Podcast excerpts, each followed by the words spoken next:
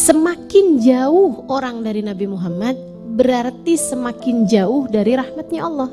Sebab Allah kan utus Nabi Muhammad sebagai rahmatan lil alamin.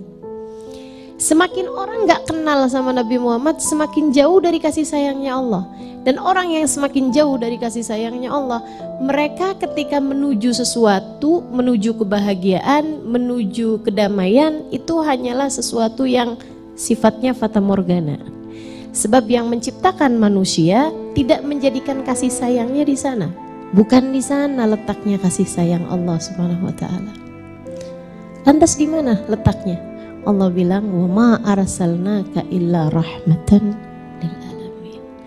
Letak kasih sayangku kata Allah aku utuskan berupa Nabi besar Muhammad sallallahu alaihi wasallam. Aku utuskan sebagai kasih sayang buat kalian. Maka semakin dekat kamu sama Nabi Muhammad, semakin dekat kamu sama kasih sayangnya Allah. Semakin cinta kamu sama Nabi Muhammad, semakin ngerti kasih sayang Allah Subhanahu wa taala dalam hidupmu.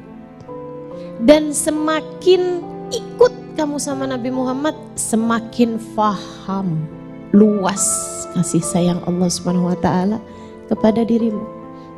Maka teman-teman saya sekalian, ketika kamu merasa kok hidup saya hampa ya?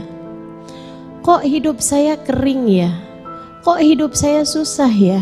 Coba cari seberapa besar deketmu sama Nabi Muhammad.